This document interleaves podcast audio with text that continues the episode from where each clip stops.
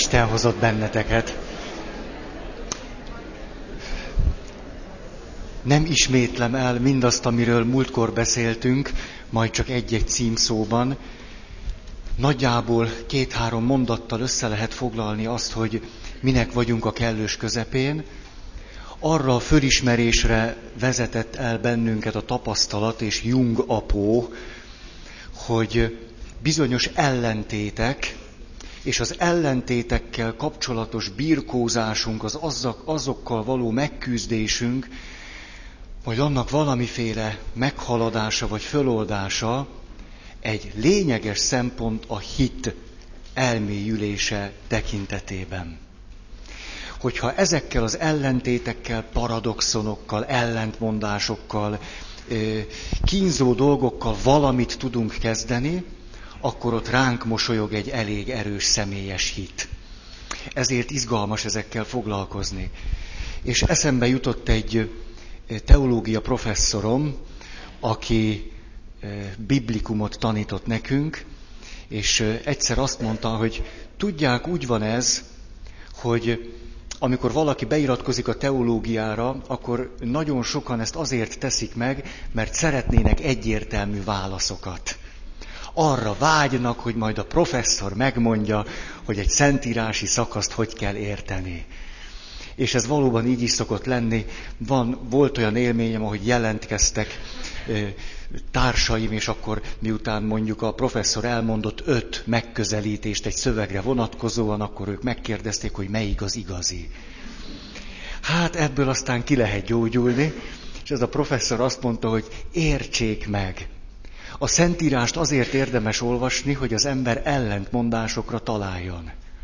Nem azért, hogy az egészet legömböítse és legyen egy jó nagy csapás, hanem azért, hogy keressük és kutassuk az ellentmondásokat. És amikor az ellentmondásokkal elkezdünk küzdködni és szenvedni, akkor ott valami mélyebb megértés fog ránk köszönni.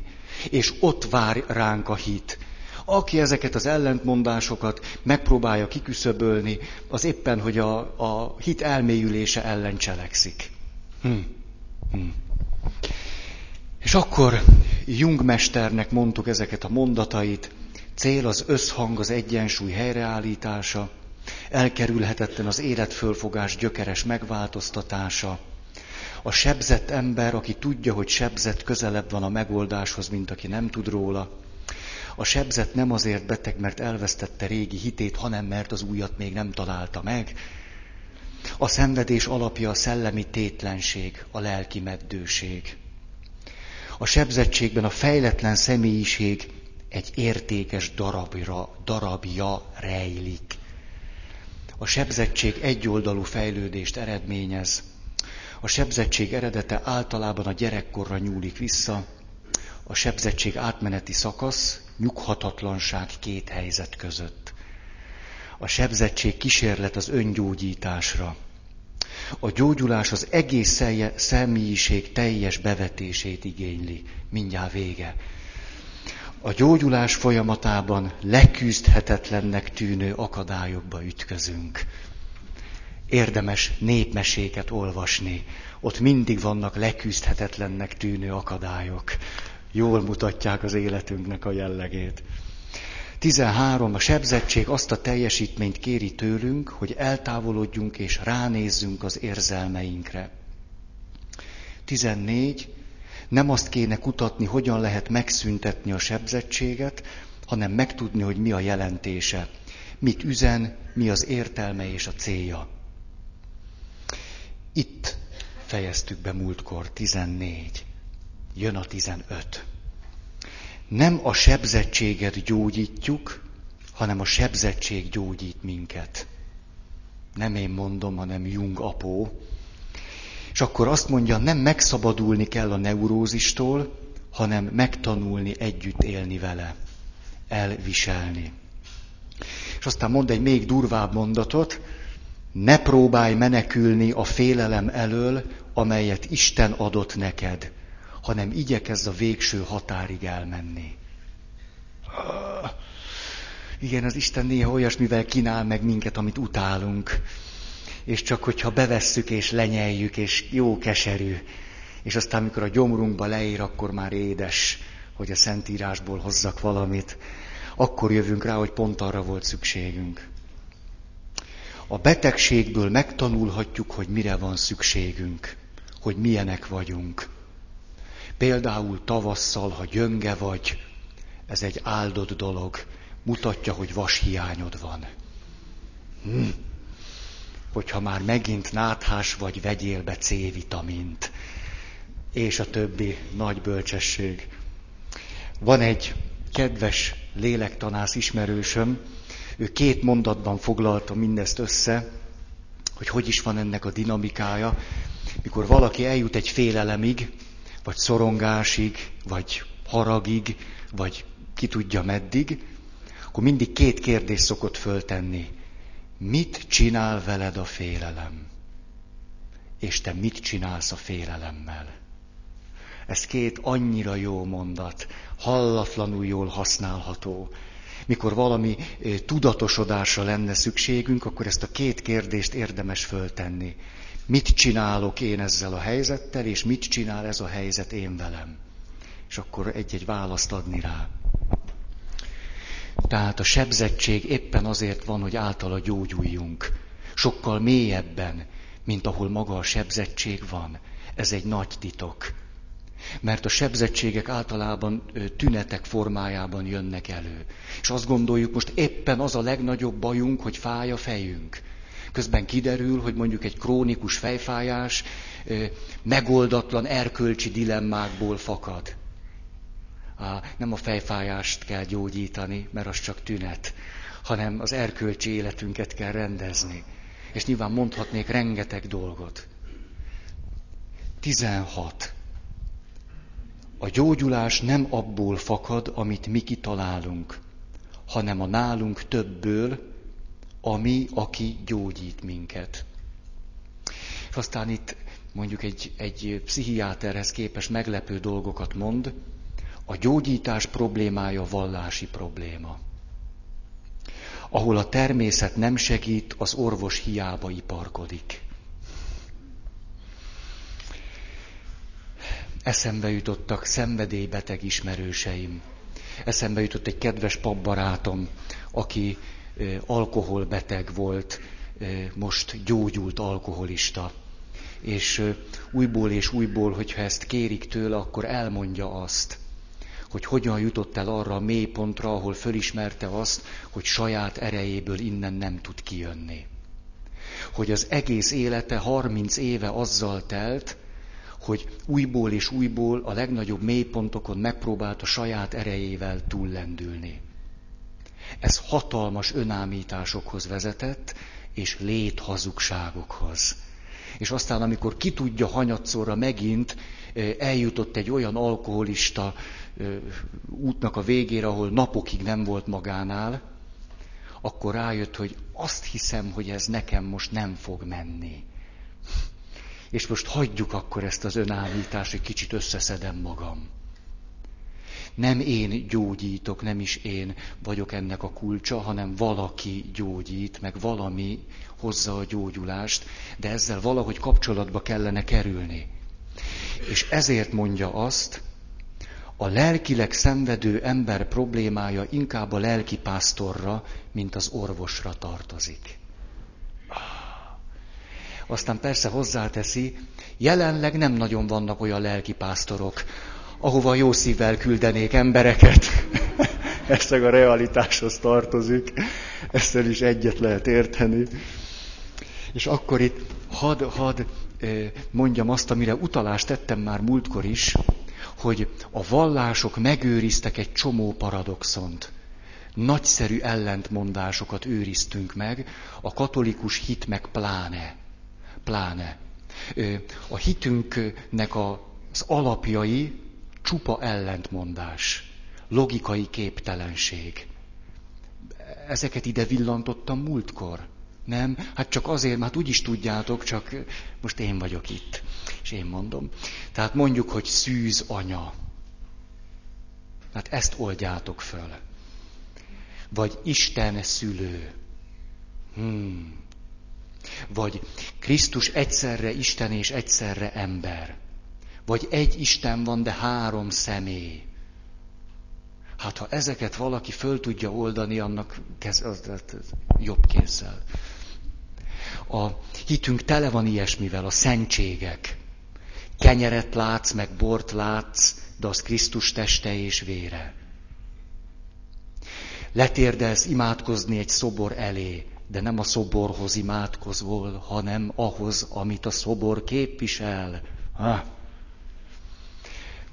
A szimbólumaink is tele vannak ellentmondással. Éppen húsvét, szia Márti. A húsvét, ott van a víz szentelés. A víz egyszerre a halálnak és az életnek a jelképe. Vagy ott van a tűz. A tűz is egyszerre a húsvéti láng, a föltámadás jelképe, és közben meg beszélünk tisztító tűzről, meg a kárhozat örök tüzéről. A legfontosabb szimbólumaink végletesek, az életnek és a halálnak is a jelképei.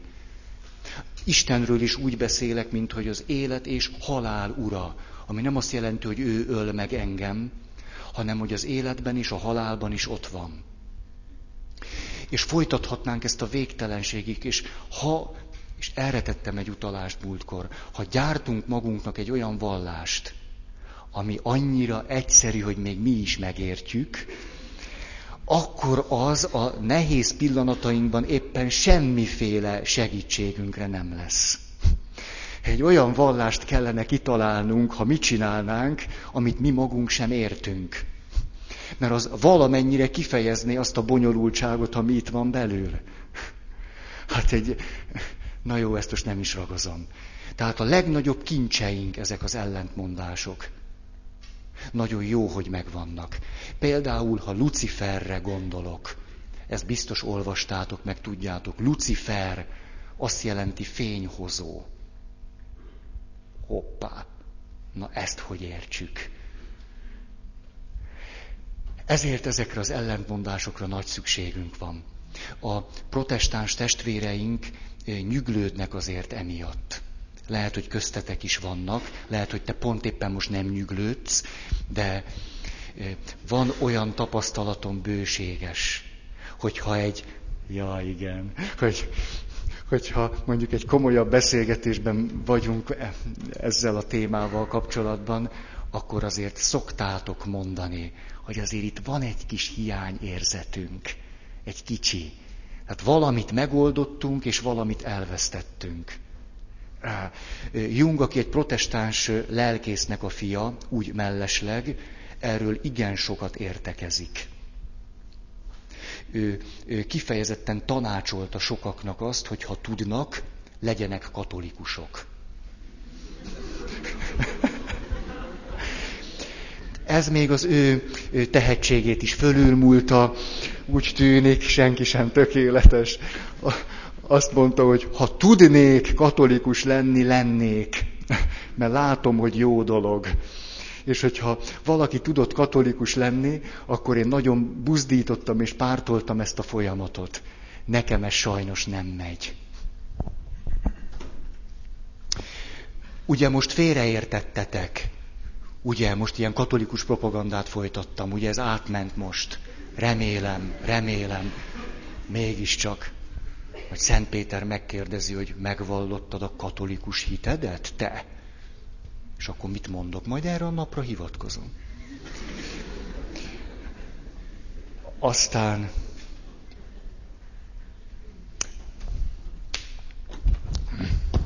Ramcu mester.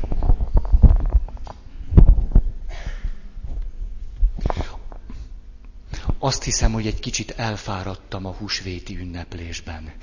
Majd lehet, hogy fölpörgök.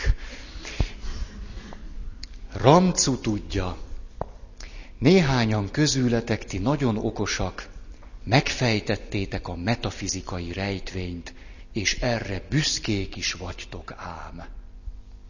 Leereszkedően szemlélitek, ahogy az ostobák végig bugdácsolják szánalmas kis életüket, mit sem tudva az általatok ismert igazságról. Miközben egyre inkább elszigetelődtök, hűvösen és tartózkodóan ültök magasztos birodalmatokban. Míg nem egy szép napon ráébredtek, hogy féltek, hogy öregek és magányosak, és nagyon-nagyon okosak vagytok.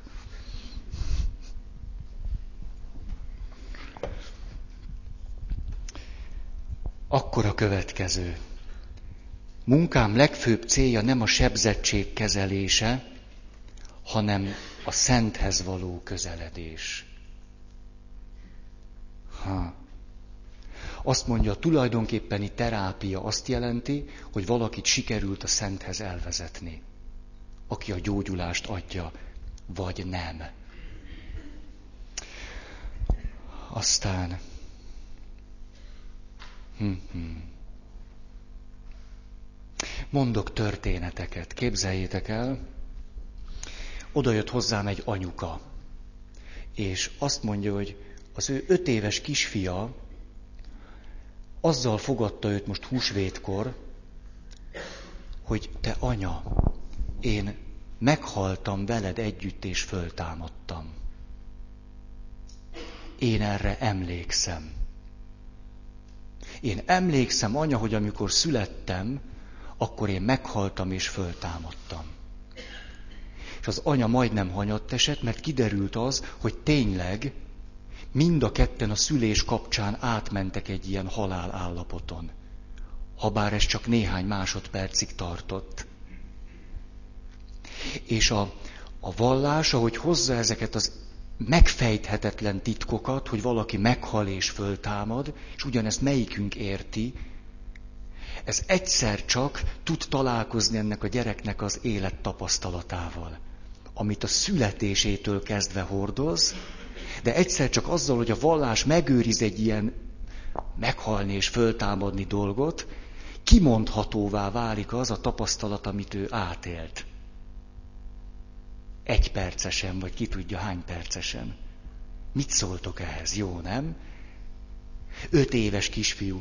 És a, a nagymama hordta őt a templomba sokáig, és a kisfiú nagyon szeretett a templomban lenni.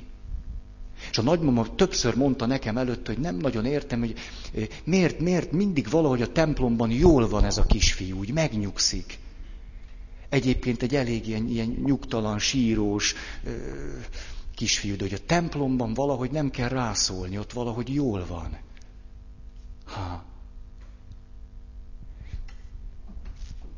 Aztán egy másik kisfiú, négy éves, látja azt a templomban, hogy nagybőjtben letakartuk a nagy oltárképet egy lila kendővel. És akkor elment a nagymamához, és az összes képet letakarta lilával. A nagymama nagy örömére az összes rokonok, felmenők, mindenki, unokák eltűntek nagybőjt alatt. Most nem szabad nézni, mondta a nagyinak. Nagyi, ne nézd!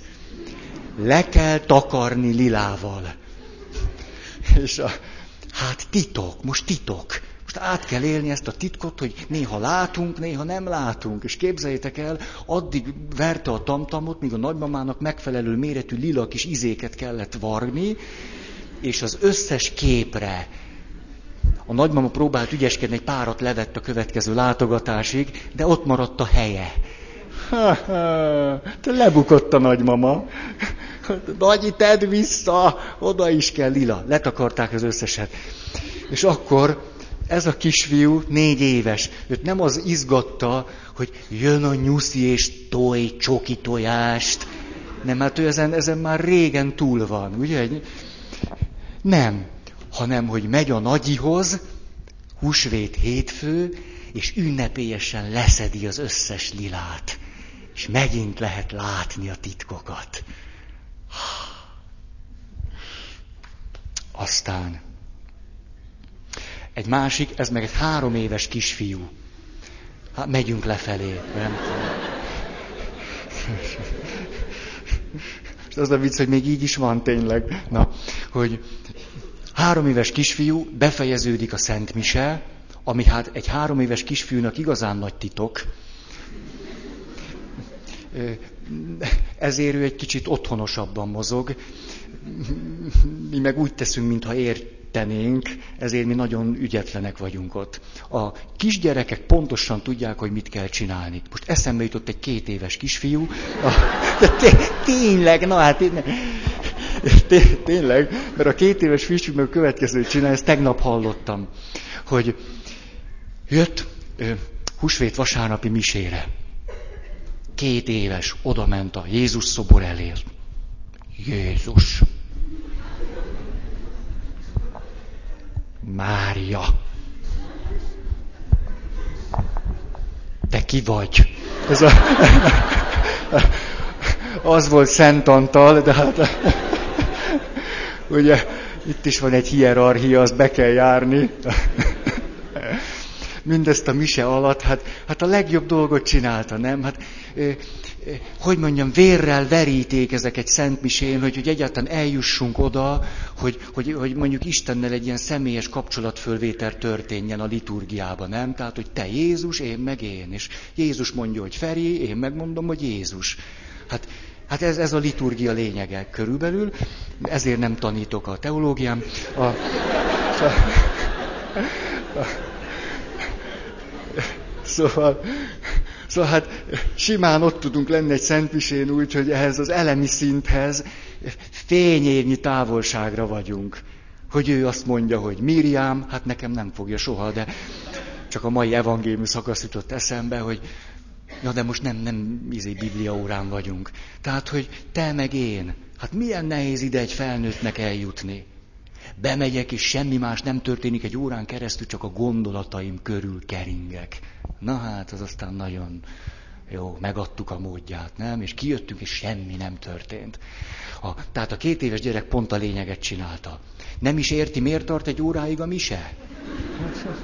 Néha én se. A, főleg húsvét hétfőn, mondjuk az utolsó misét, azt már egy kicsit szeretném rövidebbre fogni, de nem lehet. Ja, a három éves kisfiú, tudom, már, jó, jó, hát, mit akartam, három éves ki, mit csinált az a gyerek? Hát ne, ezek a gyerekek össze-vissza mindent csinálnak. Megnézem a jegyzeteimet. Ha, három éves kisfiú, kibírta a misét. Nagy dolog. És akkor jön a lényeg. Mert eddig ő pontosan azt élte át, hogy át egy ilyen megtűrt személy. Tehát a pap szórakozik, hát a hívek meg. És akkor, amikor a pap elvonul, jön az ő ideje. Tehát akkor történik az igazi liturgia. A nép cselekszik, ugye? Liturgeia, a laosz, a nép cselekvése. Hát eddig ott, ott apuci húszszor rám szólt, anyuca, hogy tízszer leültetett, de most.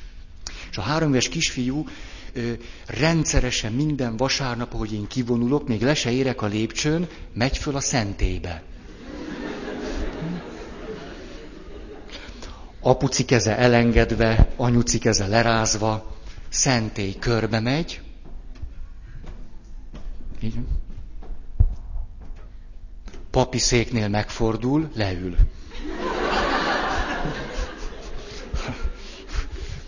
Egyetemes papság. Föláll, félkör. Menjünk keresni a nyuszit, a tojást! Na, de hogy ezt minden vasárnap megcsinálja. Ez az ő nagyon sajátos liturgiája a szentében. Mi meg, jaj, oda csak a pap léphet be, jaj, nehogy hozzáérjek a szőnyekhez. A, na, jó. A, ha egyoldalú az Isten képünk, az egyoldalú Isten kép, ha csináltunk magunknak egy tutyi-mutyi Istent, erről mostanában annyira szeretek beszélni. A tutyi-mutyi Isten az, aki mindig megsimogatja buksinkat. Szia, Feri! A... És amikor bajban vagyok, minél inkább lekerekítettem ezt az Istent, és én minél kevésbé vagyok olyan, mint ő, mert ő mindig olyan aranyos. Én meg most nem vagyok aranyos, most dühös vagyok. Annál messzebb kerülök az Istentől. Ha én az Istenből kiveszem az ellentmondásokat, akkor az életemnek lesznek olyan helyzetei, amikor én leszek az egyik oldalon, de Isten ott nem lesz. Mert én azt már régen kivettem belőle. Ezért az Ószövetségi Szentírás egy kincses bánya. Az átok zsoltárok gyönyörű gyöngyszemek. Hmm. Nehezen boldogulnék egy olyan Istennel, aki mindig csak hatalom és erő. Hát ez is benne kell, hogy legyen. Különben, amikor én nagyon mélyen vagyok, akkor kiránt engem onnan ki. A, a keleti misztika, most a, a hindu misztikára gondolok, egészen más választ adott ö, ezekre a kérdésekre, mint a nyugati. Mi megpróbáljuk ezeket az Istenben rejlő ellentmondásokat eléggé tompítani. Ezzel egy csomó veszteségünk lesz, kapunk egy egyértelműbb képet, ami aztán olyan ellentmondásokhoz vezet, amiben meg beleszoktunk degleni. A keletiek egyszerűen a következő mondatot mondják. Ez számunkra fölháborító lesz, de valami fontos üzenete mégiscsak van. Ha Isten Isten, akkor ő lehet egyszerre jó és egyszerre rossz. És képesek hinni egy olyan Istenben, aki egyszerre jó és egyszerre rossz. Ha engem ér valami, ami rossz, azt mondom, hogy ez nekem most rossz. És nekem van egy olyan Isten képem, amiben Isten csak jó. Akkor emberileg nagyon nehéz helyzetbe fogok kerülni. Hűha, akkor mi most két különböző oldalon vagyunk. Hm. És innen szokott az a megoldás születni, inkább megyek a barátaimmal a pokolba, mint ezekkel az álszentekkel oda. A, ezt hallottam már gyakran. Itt ez hihetetlenül félreérthető persze, amit mondok. Nem azt állítom ezzel, hogy Isten maga a gonoszság, dehogy is. Csak azt, hogy én, mint ember, az Istennel való kapcsolatomban őt nem egyszer olyannak fogom megtapasztalni, mintha direkt velem genyózna. Mintha abban lelné örömét, hogy én szenvedek. Miért ez a probléma nem merül föl, ahogy Krisztusra tekintünk a kereszten? És akkor jött, úha, na, most már nem akarok teologizálni. Csak hogyha van egy gyönyörűen legömböített, hallatlanul racionális és emiatt egyoldalú istenképünk és fogalmaink, akkor a tapasztalatainkkal nagyon nehezen fogunk megbírkózni.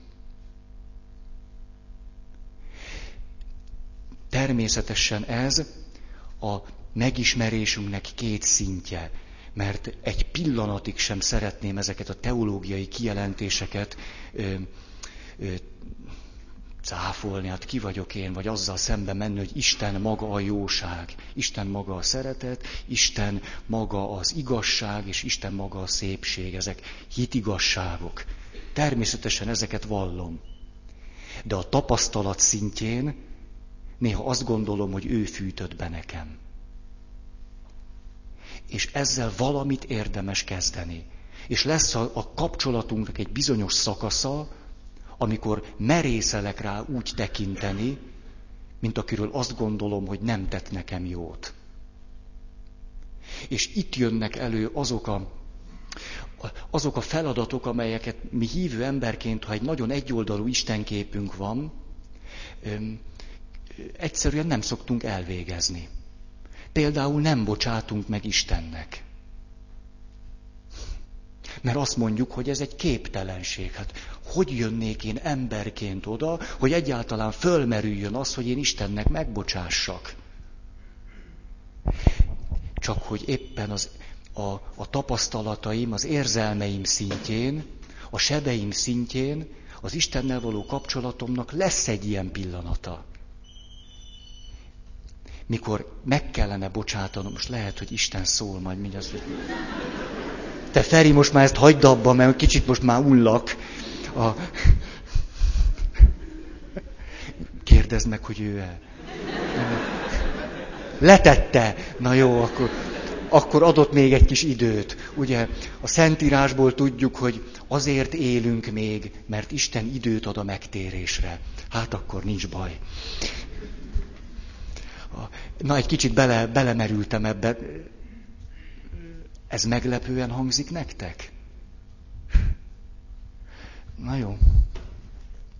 A, Istennel szemben nem haragudhatok.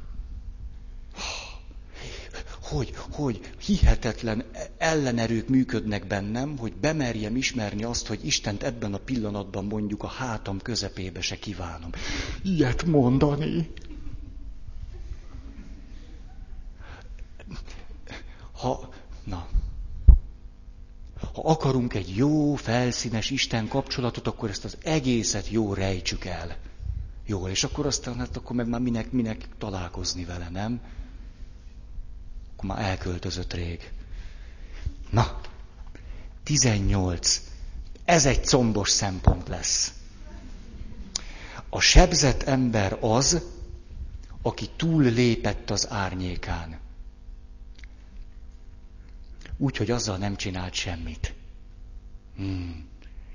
Nem megoldotta azokat a kérdéseket, vagy nem belemerült azokba a dilemmákba és ellentmondásokba, ami abból fakad itt ebből a szempontból, hogy mit gondolok, hogy ki vagyok én, és mi van ezen túl még bennem. A sebzett ember az, aki úgy próbálta ezt a problémát megoldani, hogy akinek arra azt mondom, hogy én, hát az még csak egy csekéke kis darabkája annak, ami az én személyiségem, hogy ezen az egész nagy dolgon, ami mondjuk a kilenc tized részünk, egy ilyen elegáns mozdulattal átlépett, és azt mondta, ez nincs. Az önismeret, az nem én ismeret. Ezt a legtöbb ember például össze szokta keverni. Azt gondoljuk, hogy az önismeret azt jelenti, hogy nagyon-nagyon tudom, hogy minek tartom magam. És akkor tipológiák, meg mit tudom én micsodák, karakterológiák, ezeket elővesszük, és akkor föltárjuk azt, amit eddig is tudtunk. Hmm. És akkor nem értjük, hogy már három karakterológiát is megtanultam, már a Jungit is tudom, meg tudom a, a Riemanit, meg a nem tudom én mit, azt is tudom, az eneagrammot is ismerem. Azt is ott kilenc is van. És az életem meg nem moccan sem erre. Ha!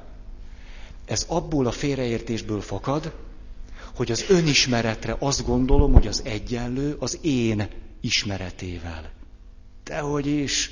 Hát az önismeret ott kezdődik, hogy eddig azt gondoltam, hogy ez vagyok én, és akkor most nézzük meg, hogy mit, mit próbáltam elfedni. hogy mi az, amivel eddig még nem szembesültem. Mi az, ami már rengeteg tünet formájában jelentkezik. Az önismeret a személyiség ismeretét jelenti, nem pedig az én ismeretet. Ha. Na. A neurózis, a sebzettség, az árnyékkal való nem szembenézés ára rendes embernek tarthatom még magam, mert nem néztem szembe dolgokkal, viszont jönnek a tünetek. Árnyéka a halottnak és a démonoknak nincs. Aztán azt mondta, ha az ember azt akarja, hogy ne legyen árnyéka, éljen éjszaka. Ez azt jelenti, hogy ha sikerült elmerülni a bűn sötétjében, akkor az embernek világos lesz az árnyéka. Ez e, talán mókásan hangzik, de ő ezt hihetetlen komolyan mondja. Azt mondja, hogy a legbrutálisabb bűnözőknek, akik a sötétségben élnek, világos az árnyékuk. Nem az a bajuk nekik, hogy a sötét oldalukkal nem néztek szembe, ők a sötét oldalukat élik. A bajuk az, és azért nyomorultak, mert a világos oldalukkal nem néztek szembe. És nem tudnak vele mit kezdeni. A vallásnak itt lehet egy hallatlan nagy jelentősége, ez pedig az, hogy miután az árnyékban sötét és világos dolgok egyaránt vannak, segít föltárni a jó, de eddig nem megismert oldalainkat. Miért gondoljuk azt, hogy csak rossz dolgokról nem tudunk? Egy csomó jó dolgot is elszoktunk tüntetni a tudatalattiba. És ezeket a jó dolgokat is föl lehetne tárni. Erre néha sokkal nagyobb szükség van, mint a rossz dolgoknak a föltárására. Ezért kell megtanítani a gyerekeket arra, ahogy én is szoktam. A lelkiismeret vizsgálat azt jelenti, írsz egy listát, hogy mit csináltál rosszul, és hogy mit csináltál jól. És akkor lehet mondani a jó dolgokat is. A, ráadásul mondjuk a kereszténységnek, vagy a kultúr kereszténységnek lehet egy olyan kipárolgása, hogy büszkeségnek nevezik azt, hogyha valaki tudatosította az erényeit. Ez katasztrófa. A, ö, szabad tudni azt, hogy hol vannak az erényeim. Hogy micsoda, micsoda gyönyörű dolgok vannak a lelkem mélyén. Aztán azt mondja megint csak nagyon reálisan, minél fényesebb valaki, annál sötétebb az árnyéka. Ab, abból a tapasztalatból mondja, hogy a nagyon fényes emberek nagyon sok energiával rendelkeznek. Honnan jön az energia? Onnan, hogy állandó hatalmas erőket kell összpontosítani arra, hogy a fényességnek megfelelő sötétséggel elbánjanak. Ezért mondhatják a legnagyobb szentek azt, hogy mi vagyunk a legbűnösebbek. Ezért egyre nagyobb feszültség van. Egyre több sötét és egyre több világos. És emiatt egyre nehezebb előre jutni. Emiatt van egyre nagyobb szükségünk a forrásra. A cél a kettősség helyett egy konfliktusos egység. Hát erről van némi élményünk, azt hiszem. A jót a túlzás nem javítja, hanem rontja. Egyszer egy éven keresztül erről beszéltem minden szombaton. Az 52 héten keresztül csak ezt az egy mondatot bontottam ki, hogy a jót a túlzás rontja és nem javítja. Mert a mértékletes emberből fösvény lesz. A jót a túlzás nem javítja, hanem rontja.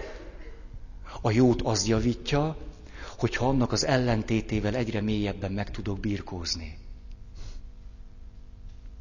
Ha valaki egy végtelenül mértékletes ember, akkor ő akkor lesz még, még jobb, hogyha tud emellett döbbenetesen nagyvonalú lenni. Amikor minden mértéket elveszít. Hmm. Van egy nagyon szép zsidó történet egy zsidó rabbiról, aki az életszentség magas fokára hágott, és ezért az Isten azt mondta neki, kérhetsz tőlem bármit, megteszem. És ez a rabbi azt mondta, ó Isten, egy nehézségem van, a szenvedély tüze. A szenvedély tüzével nem tudok még mit kezdeni. Kérlek, olst ki a szenvedély tüzét, és akkor aztán igazán hozzá tudok simulni. Isten azt mondta, jó, ezt tudjátok, levennél a halállistáról medve? Le, le. A, és akkor másnap reggel föl kell a szent, és azt mondja, Isten megadta, megadta, nincs szenvedély, béke és harmónia, és kimegy a kertbe, és a rózsáknak nincsen illata. Akkor kicsit megrémülve leül reggelizni, és az ételnek nincs íze és aztán utolsó mencsvár a felesége, akit megcsókol, és a csóknak semmi öröme nincs. És akkor azt mondja, Uram, nem lehetne visszacsinálni. A szenvedély tüzét mégiscsak.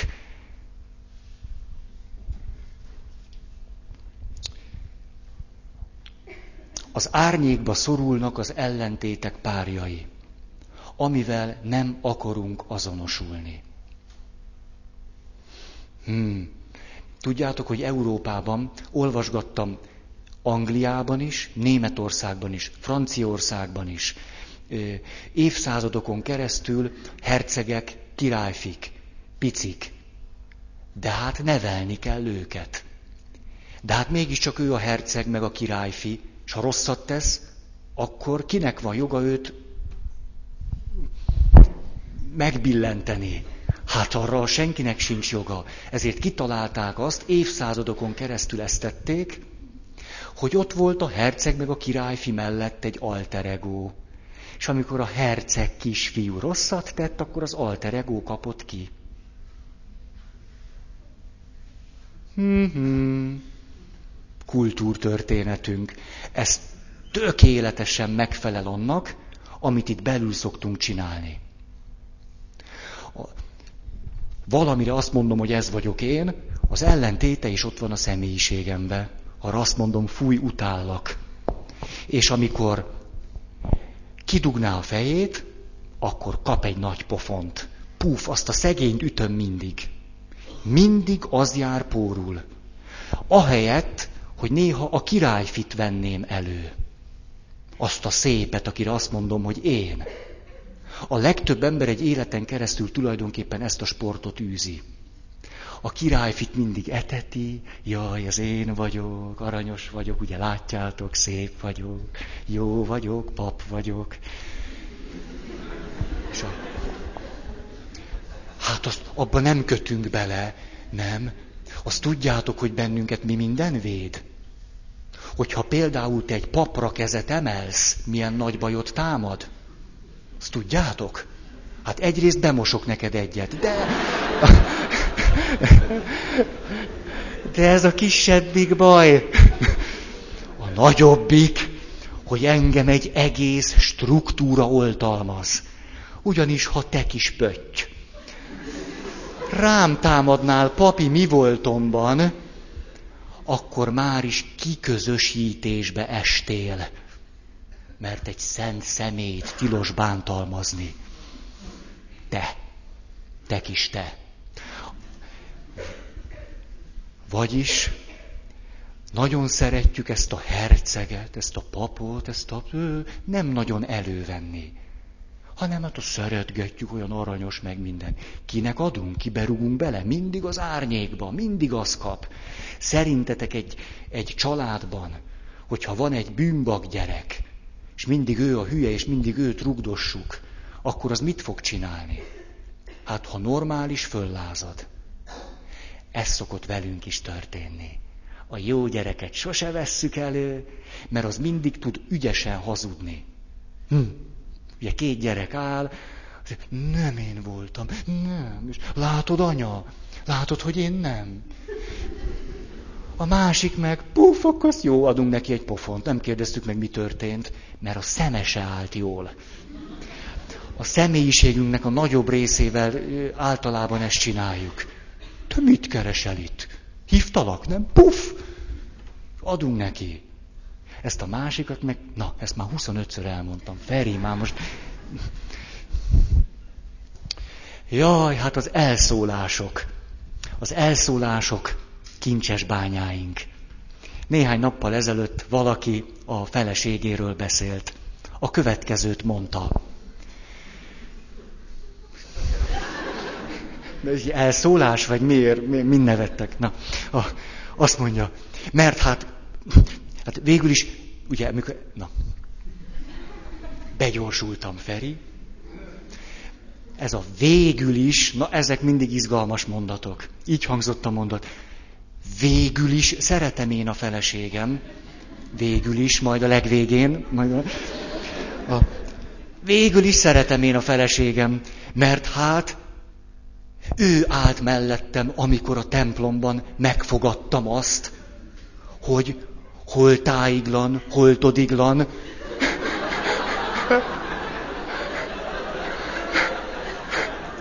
Hoppá, hoppá hol táiglan, hol todiglan, ez, látom, már akkor se volt a számító. A, de, és nem hallotta, hogy mit mondott, én meg nem árultam el neki. Gondoltam, hogy 400 ember előtt elmondom. A... Ezt tudjátok, mondom, hogy székely vicc. Ül a székely, hát a székely, na. Tudjátok, székely vér is van bennem. Csík szép víz, nagypapa. Na, ül a székely bácsi, öreg már. Székely néni, öreg már, de jól tartja magát. Azt ülnek egy órácskát, nézik, hogy megy le a nap, nem szólnak, mert minek annyit beszélni. Megbökik, te apjok. Fél óra eltelik, ugye? Végig megy az ingerület, minden. Hm. Hát asszony ért a szóból. De, ha valamelyikünk meghal, én beköltözök a városba.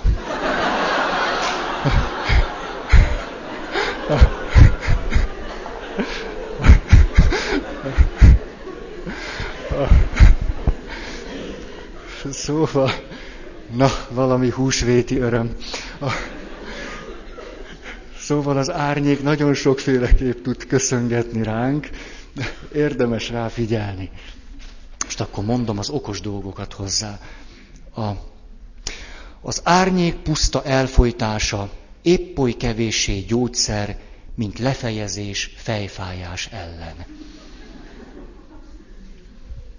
Ezt most nem én mondtam, hanem Jung apó. Hm.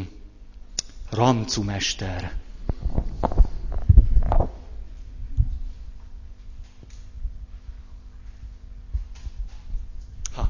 Három soros. Négy soros. Ramcu tudja, azt gondolod, Ramcu valaki másról beszél.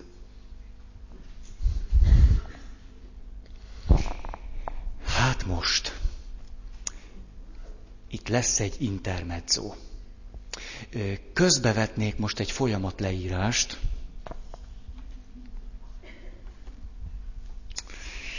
Amivel szeretném valahogy érzékeltetni azt, hogy amikor el szeretnénk jutni egy egységre, amiről Jung azt mondja, hogy az árnyék integrálása által történhet csak. A nem tudatos tartalmaknak valahogy integrálódni kell az énbe. Valamiképpen tudnom kell, hogy az is én vagyok, az is a személyiségem része.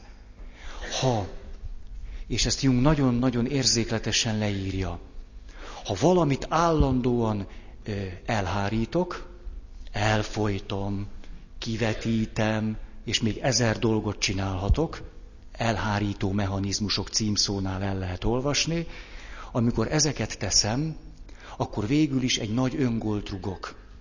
Azért, mert eddig is volt már egy neveletlen valaki bennem, a szó szoros értelmében, akiből hiányzott minden neveltség, minden kultúra, néha jelentkezik, hogy itt vagyok. Hú, gátlástalan vagyok, csinálj velem valamit. Hú, ösztönös vagyok, kezdj velem valamit, és az összes többit, akkor tele lenne a terem ezekkel, akik így integetnek itt belül, hogy hú, itt vagyok, csinálj velem valamit. És ha mi ezeket elküldjük, akkor mi történik? Az, hogy a személyiségünknek egy szűk szeletét kultúráljuk, azt pallérozzuk, hát az már egyre, egyre gyönyörűbb, és a személyiségünknek a nagy része pedig még neveletlenebb lesz. Még kulturálatlanabb. Ha. És akkor meglepetések formájában tör elő ez a sok-sok neveletlen valaki aki azt mondja, hú, itt vagyok, most már kéne velem valamit kezdeni, nem? Én még nem vagyok szobatiszta. Amikor belemegyünk egy folyamatba, akkor először dolgokat valahogy szét kell szedni. Azért szedünk szét egy csomó mindent, és mondom ilyen nevetséges módon, hogy 18. szempont, mert ahogy szétszedjük a dolgokat, úgy képesek vagyunk megérteni de utána össze kéne rakni. Nem azért szedjük szét, hogy utána ez így 18 pontban van a fejemben, hanem hogy utána ebből legyen valami egység. Most szeretnék leírni egy folyamatot, talán ez, ez tanulságos lesz, hogy jön hozzám valaki, és ahogy mondjuk egy órán keresztül beszélgetünk, miket szedünk szét, és miket rakunk össze. Ez talán, talán így egy izgalmas dolog.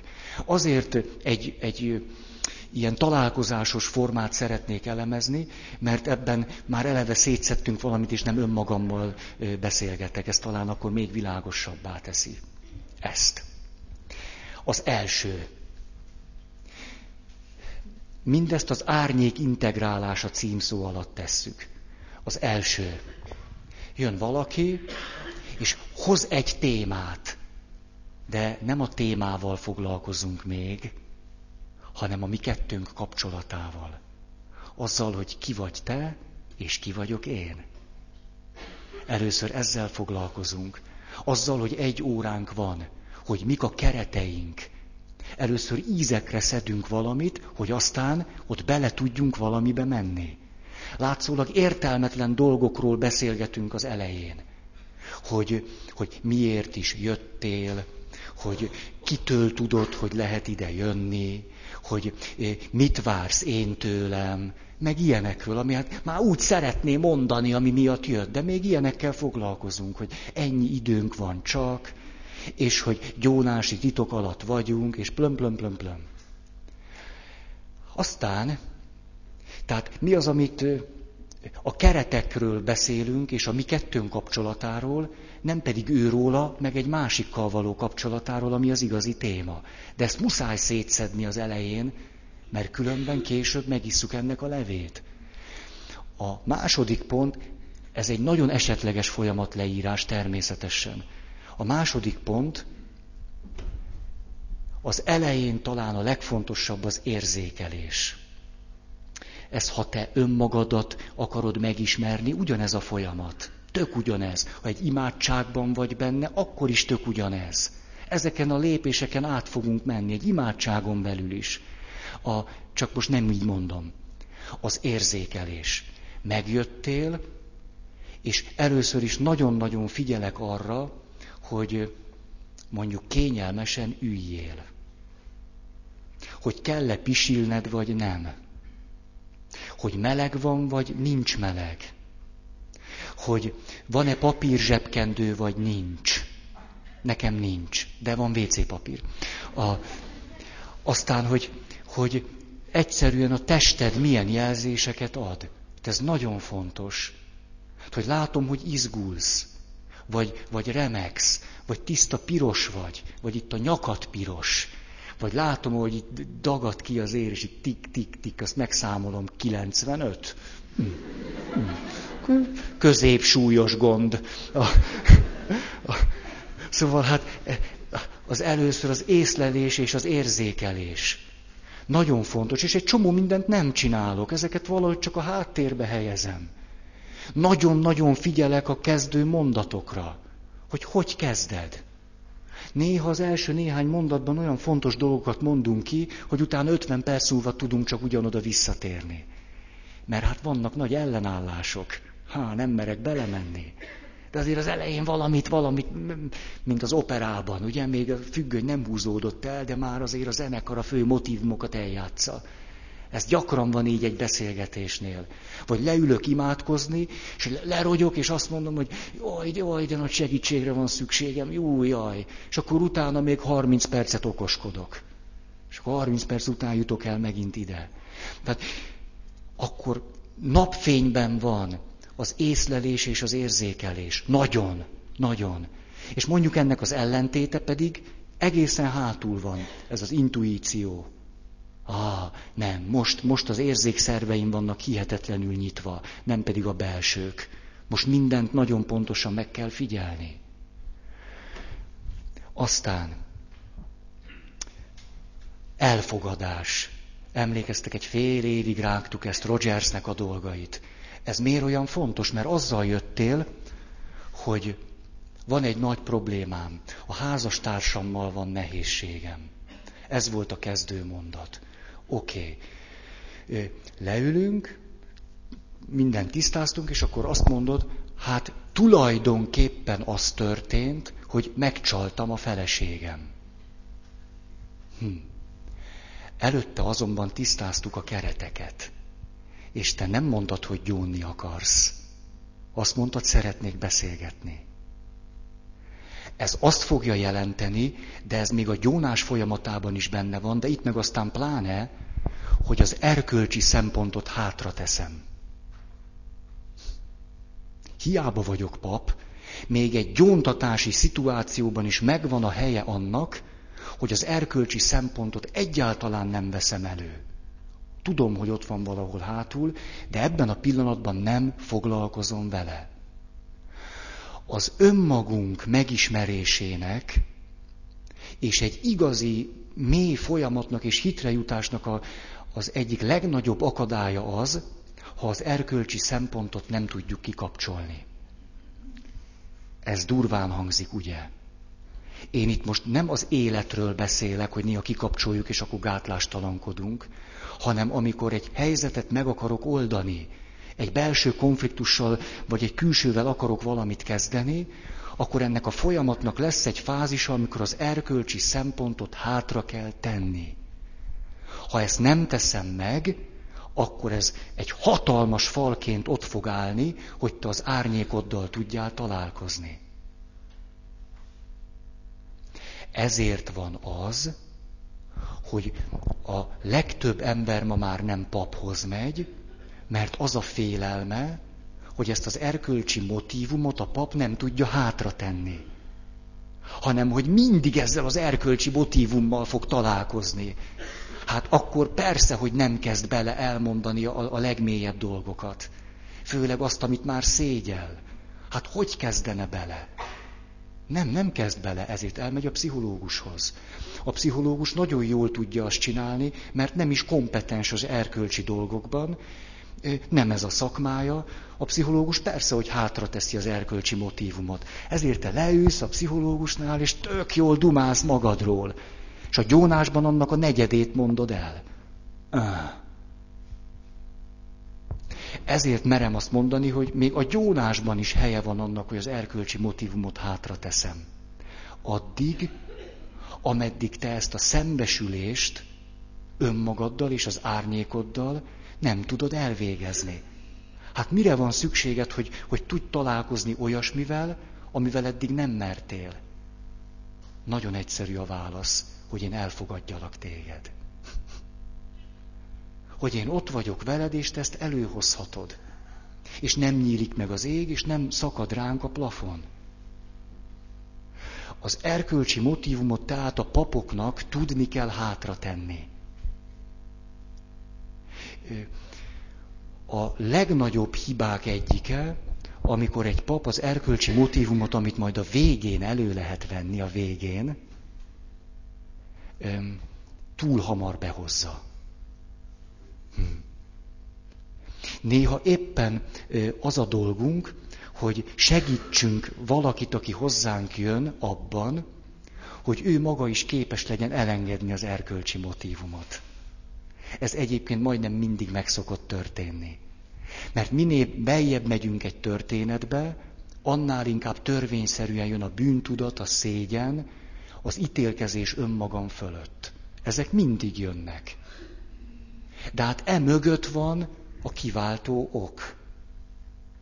Hát addig el kéne jutni. Ezért az erkölcsi szempontot hátra teszem. Ezt most sokat, sokat mondtam, de ezt hihetetlen jelentősnek tartom.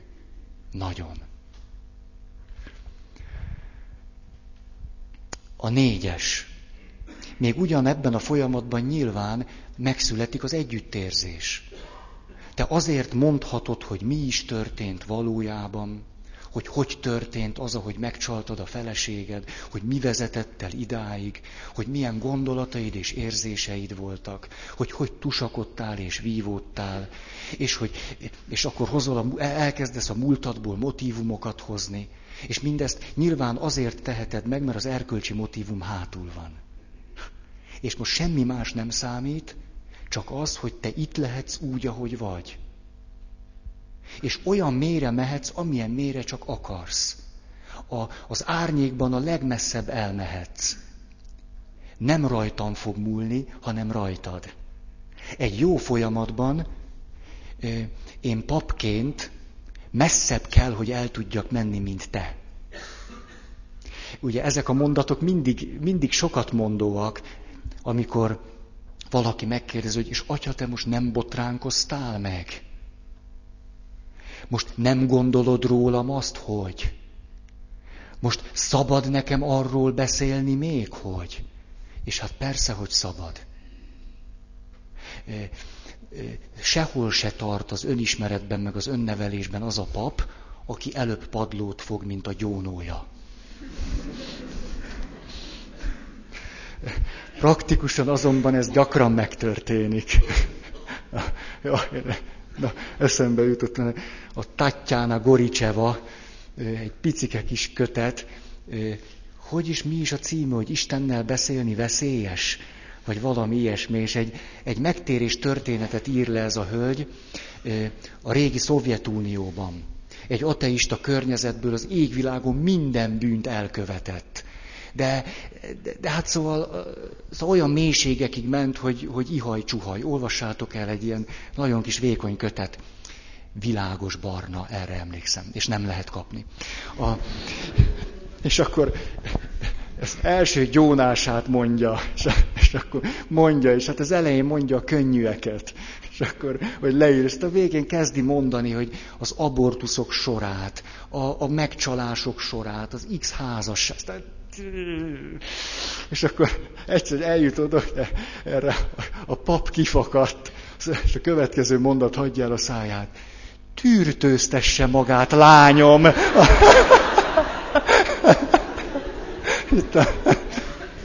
De mondjuk ez akkor ő neki már nem tette be a kaput, mert ő már egy jó folyamatban benne volt, és maga is azt mondja, hogy nem nagyon értettem, hogy a pap miért nem készült ki előbb, ahogy engem hallgatott. Na hát ez, sose ez a mondat annyira bennem van, sose fogok ilyet mondani senkinek. A, azt mondja, amikor az együttérzés történik, ez, ez roppant jelentős. De itt megint, ha én imádkozom, vagy egyedül töprengek, akkor egyszerre csinálom azt, hogy föltárom a saját piszkaimat, de közben muszáj, hogy valamennyire együttérző legyek magammal. Ha túl hamar elutasítom magam, akkor ott megakadt a folyamat. Viszont az együttérzéshez mi kell? Az, hogy a racionális dolgokat hátra tegyem. Most semmi más nem történik, csak, képes vagyok empatikus lenni veled. Átélem azt, hogy ez most neked is fáj. Jöhetnek az érzések, és én az érzésekben veled vagyok. Agyon tudjuk ütni az imádságainkat az okoskodással. Totálisan nagyon tudjuk ütni. Aztán helyet kap az intuíció. Hm. Mert jó mélyre mentünk, föltáródtak az érzések, az érzelmek, a fájdalmak, a sebek, mentünk vissza, mi lehet ennek az eredete, a háttere. Igen ám, de talán ilyenkor nagy veszély lehet, hogy beleragadunk. Az intuíció sokat segít, hogy kiráncson bennünket onnan. Az intuíció egy belső figyelem nem abban a pillanatban nem téged nézlek, nem rád figyelek, hanem hogy mi fakad innen föl. Mondjuk egy kérdés, egy mondat, egy irány, vagy bármi más. Az imádságban is az intuíciónak nagyon helye van. A hatos megint, megint egy ellentét. Ahhoz, hogy tovább tudjunk menni, ne, nem egyszer arra van szükségünk, hogy hagyjuk egy kicsit ezt a belső világot. Néha eltávolodjunk, és azt mondjuk, hogy na most kívülről megnézem, hogy hol is tartok. Néha ez csak egy másodpercig történik. Néha annyira bele tudok ragadni egy folyamatba, hogy muszáj kijönni. Magamra nézek, akkor az objektív dolgok vannak elől, és a szubjektívek hátul. Az a klasszikus mondat, amit múltkor idéztem. Valaki 25-szörre elsírja ugyanazt a nyavajáját. Ha egy ilyen emberrel 25-ször is csak együttérző vagyok, akkor semmi jót nem tettem vele. Már rég nem arra van szükség, hogy együtt érezzek vele, hanem hogy kirugdaljam őt ebből. És mondjuk megkérdezzem azt, hogy és mondd csak, jó ez így neked? Ugye ez volt a mondat. Vagy meddig akarsz még panaszkodni? Jó lesz ez így? Vagy szerintem így te még 40 évet is fogsz tudni élni. Csak boldogtalan leszel. De lehet így simán. Vagy ezt a játékot életfogytig is lehet űzni. Na, szóval, hogy mondhatunk ilyet. Jó, kívülről, brutálisat. Magunknak is, persze, önsajnálat ellen jó gyógyszer, hogy kijövök és beszólok magamnak. Mint hogy a kedves ismerősöm emlékeztek néhány héttel ezelőtt, mindig azt mondta, amikor ott volt a kutyaolba, hogy olyan béna vagyok, szerencsétlen vagyok. Akkor beszólt magának, mikor erre rájött, hogy megint visszament a kutyaolba. Azonnal gyere! Ne akart, hogy már megint a fület tövét vakargassa valaki. A, ilyenkor lehet nagyon jelentős az, hogy végre rájövök, hogy nem is rólad szól a történet, hanem rólam. Mikor eljutok oda, hogy végül is nem azért csaltalak meg, mert te ilyen meg olyan vagy, hanem mert hogy én velem mi van. Ezt úgy szokták mondani, amikor a projekciókat, a kivetítéseket visszavonjuk. És rájövünk, hogy magunkon kell dolgozni. Ez mindig a leg, legfájdalmasabb fölismerés. Hogy na, eljött az a pont, hogy tovább nem áltathatom magam, hogy rólam van szó, és nem rólad. Mi, gyónásban a, a vérnyomásom tud a százig menni, az nem, az kevés. A kétszázig, mikor, mikor, mikor valaki azt mondja egy mondatban, Csúnyán szóltam a férjemnek. No de atya, hát képzeld el, hogy mi történt, hogy a férjem előtte azt csinálta, hogy... Egy mondat gyónás, tíz perc kamu. Hát akkor, akkor hol vagyunk? Hát gyűjjünk már vissza. Hát most ki, ki jött be? Most a férje van itt, vagy ő? Vagy... A... Ezt szoktam is mondani, ez egy ilyen ébresztő mondat. Igen, szoktam azt szoktam mondani, hogy most nem tudom, hogy a férjével beszélek, vagy magával. Mert most tíz perce vagyunk itt, önről egy mondatot ismertem meg, a férjének meg az egész életútját ismerem meg. A imádságaitokban. Már húsz perce imádkoztok, de ti még nem jöttetek elő. Még mindig csak ez, meg az, meg... Hm. A másik, hogy ilyenkor teret engedünk új érzéseknek. Ha kívülről látunk valamit, jönnek új érzések. Na és az utolsó, ezzel fejezem be. Megélés itt és most. Vagyis minden folyamat egyszer csak eljön egy olyan, elérkezik egy olyan ponthoz, hogy már tulajdonképpen nem is az van a középpontban, hogy te megcsaltad a feleséged hanem az, ami itt és most történik. És kell tudnunk hátra tenni azt, ami eredetileg a témánk volt. És azzal, azzal foglalkozni, ami itt és most van. Mert a megoldás itt és most jött el. Nem tudom, hogy ez érthető-e. Mert egyszer csak kimondasz itt és most egy mondatot, vagy itt és most jön egy asszociációd, vagy egy érzésed, ami téged is meglep.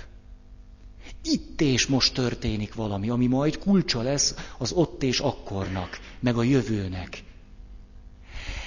A, vannak olyan családterapeuták, akik kifejezetten szinte épp csak egy picit kezdenek el azzal foglalkozni, hogy milyen témát hozott a férj meg a feleség. Az csak arra kell, hogy elinduljon valami. És utána már semmi mással nem foglalkoznak, csak, csak ami itt és most történik. Elvileg azzal foglalkoznak, hogy történt a megcsalás, és mi legyen tovább.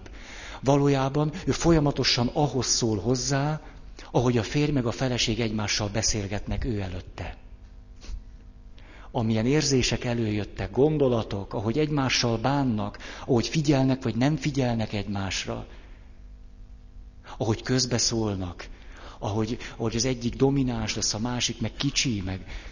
És már csak ezzel foglalkozunk. Ez, látjátok, állandóan valamit ki kell emelni, és valamit hátra kell tenni. Folyamatosan mindig meg kell különböztetni dolgokat. Különben benne maradunk abba a kuszaságba, ami lehet, hogy egy valamiféle egység vagy egyensúly, csak nem tudunk vele mit kezdeni.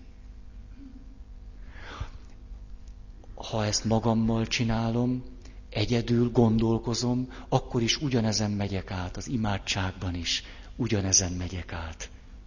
Imádkozom, és egyszer csak az, már, már nem az számít, hogy egy beteg testvéremért imádkoztam, hanem egyszer csak rádöbbenek arra, hogy jön egy gondolat, hogy én nem tudom szívből kívánni azt, hogy ő meggyógyuljon.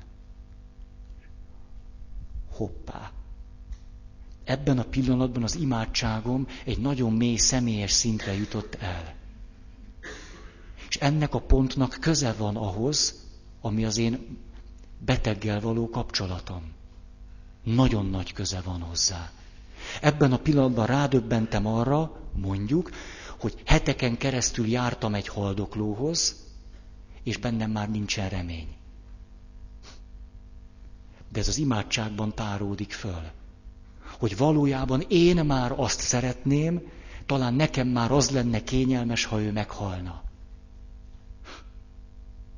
Ezt az imádságban ismerem föl. És akkor jövök rá, te jó ég. Azzal ültem neki imádkozni én a pap, hogy Uram, segíts a betegen eljutottam magamhoz, hogy én igazából azt szeretném, ha már meghalna.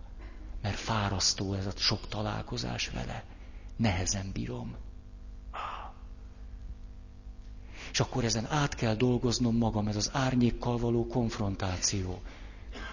És akkor rájövök, hogy bizony, bizony, ez így van. Én vagyok a pap, aki megyek a beteghez, hogy megerősítsem őt, és közben már hetek óta nem tudtam tudatosítani magammal azt, hogy mi is okozta a feszültséget a gyomromba. Az, hogy én már lemondtam róla. Sőt, hogy talán azt gondoltam, jobb lenne, ha meghalnál. És akkor, mikor ezen átmegyek, akkor legközelebb, ha ott ülök a betegnél, már felszabadultam ez alól. Már akarhatom azt, ami neki a legjobb és figyelhetek arra, amire neki van szüksége, nem pedig arra, amire nekem. A nagyon-nagyon megdöbbentő, csúnyának tűnő dolgok tudnak bennünk előjönni. Hogy szinte nincs olyan haldoklás folyamat, amiben a, a családnak a tagjai különböző pillanatokban ne akarnák a saját házastársuk, anyjuk, apjuk, akárkiüknek a halálát. Akarjuk. Lesznek pillanatok, mikor akarjuk. És azt gondoljuk, hogy jobb lenne. Persze ezt így szoktuk kimondani neki. Hmm. Nekem.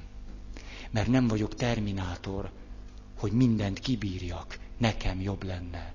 Nekem. Hűha de jön a mondat, és úgy megijedek tőle, rögtön jól betaposom. Ilyet nem gondolhatok, nem érezhetek. Hm.